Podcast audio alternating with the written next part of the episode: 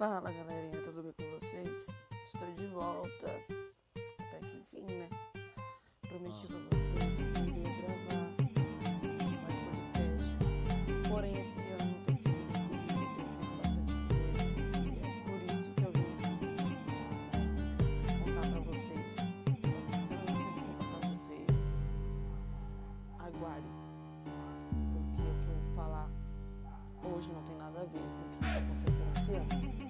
vai ter o próximo podcast que eu vou falar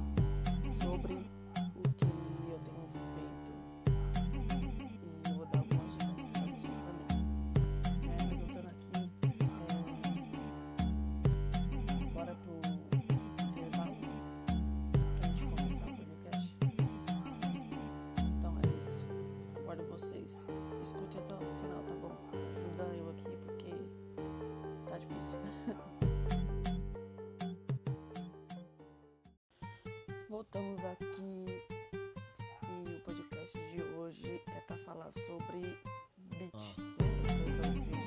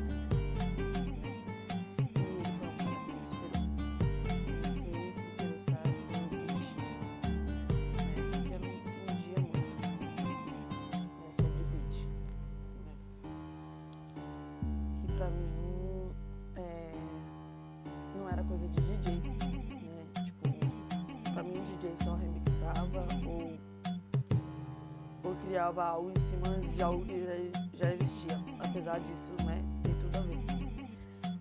Mas não é apenas isso, ele também cria, né? Ele também tem autenticidade para criar suas próprias músicas, né?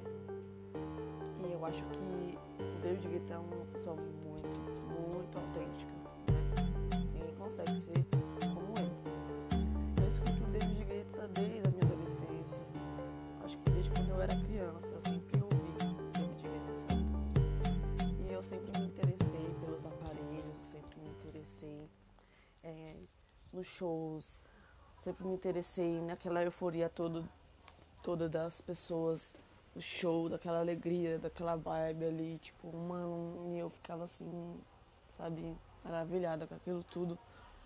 E não nego não, já sonhei também em ser DJ profissional, de montar um show, fazer um showzão tipo daquele. Só que quem sou eu perto do David Guetta, né? Só que é aquilo. É, se é um sonho, né? A gente não pode deixar morrer. Porém, é, com o passar do tempo, eu fui começando a ouvir mais esses tipos de eletrônica. Pra mim era só eletrônica, né? Pra mim eles só faziam eletrônica. Depois eu reparei que não, né? A pessoa consegue fazer até rock através do de loop, de sample, sabe? Através daquele aparelhinho ali, sabe? De MC. É... Só basta você ter é, conhecimento, ter os aparelhos, enfim. Eu, né, por ser curiosa demais, resolvi pesquisar é, se tinha aplicativos para isso, para celular. E daí eu comecei a baixar. Só que no começo, quando eu comecei a baixar, é, tipo, eu não entendia muito bem, eu só ficava estudando, tentando é, combinar um sample com o outro, fazer loop e tudo mais, só que eu não conseguia. Depois aí eu perdi o interesse.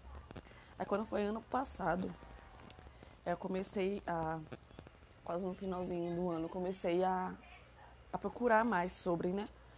E comecei a treinar mais, a estudar mais, assim, tipo, na raça mesmo. E daí eu fiz o meu primeiro beat e cheguei a divulgar, né?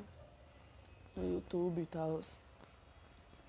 E eu fiquei reconhecida, né? Assim, pelas pessoas próximas a mim, daqui do bairro e tal. Amigos meus. Fiquei reconhecida, tanto é que o povo tava falando, nossa, mano, muito louco aquilo lá. Tal. E daí. Eu falei, é, mano, tipo, você gostou? Aí pessoal começou a comentar demais tal. Só que daí teve um tempo que eu peguei e deixei de fazer, que nem agora. Acho que de janeiro pra cá eu não fiz mais beat. Eu acho que se eu fiz beat. Foi eu acho que duas vezes, três vezes só. E nem sei quando foi que eu fiz, sabe? Mas. E daí nem cheguei a divulgar. Aí esses dias, né, eu tava é, numa praça tal, onde um amigo meu, que faz tempo que eu não via, né, ele tinha criado um, uma letra em cima de um beat meu. E daí ele me procurou. Falou, mano, é, você tá criando beat ainda? Eu tô precisando de um beat porque eu vou lançar uma música com, com os meus amigos tal. E daí eu preciso de um beat. Se puder preparar pra mim, eu vou. Eu vou da hora tal. Eu falei, então, é, eu dei uma parada de fazer beat e tal, né? Porque eu tô focando em uma outra coisa tal, que depois eu vou falar no próximo podcast aqui sobre o que que é. E dei uma parada, só que eu não deixei de fazer, entendeu? É... Ele, não, beleza, é... você conseguir montar pra mim, aí você me passa tal, eu te chamo, entro em contato com você e tal.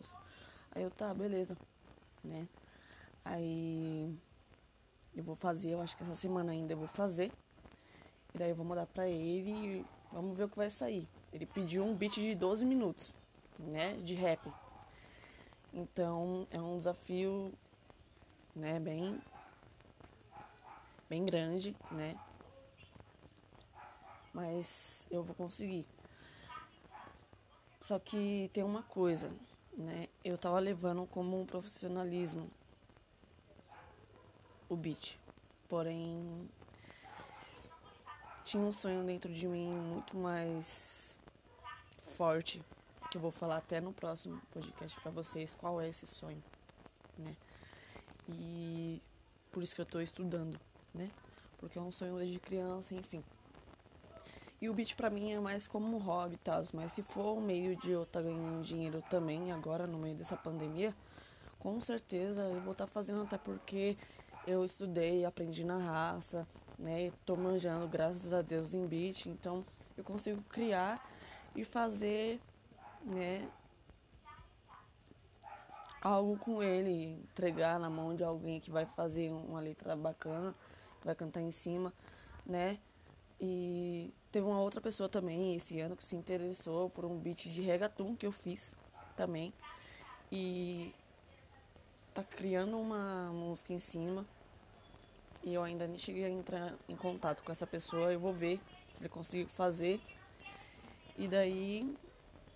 É isso, meu. Tipo, é um hobby, é uma coisa que eu amo, mas que pode gerar dinheiro sim, né, mano? Porque foi algo onde eu investi tempo para estar tá aprendendo.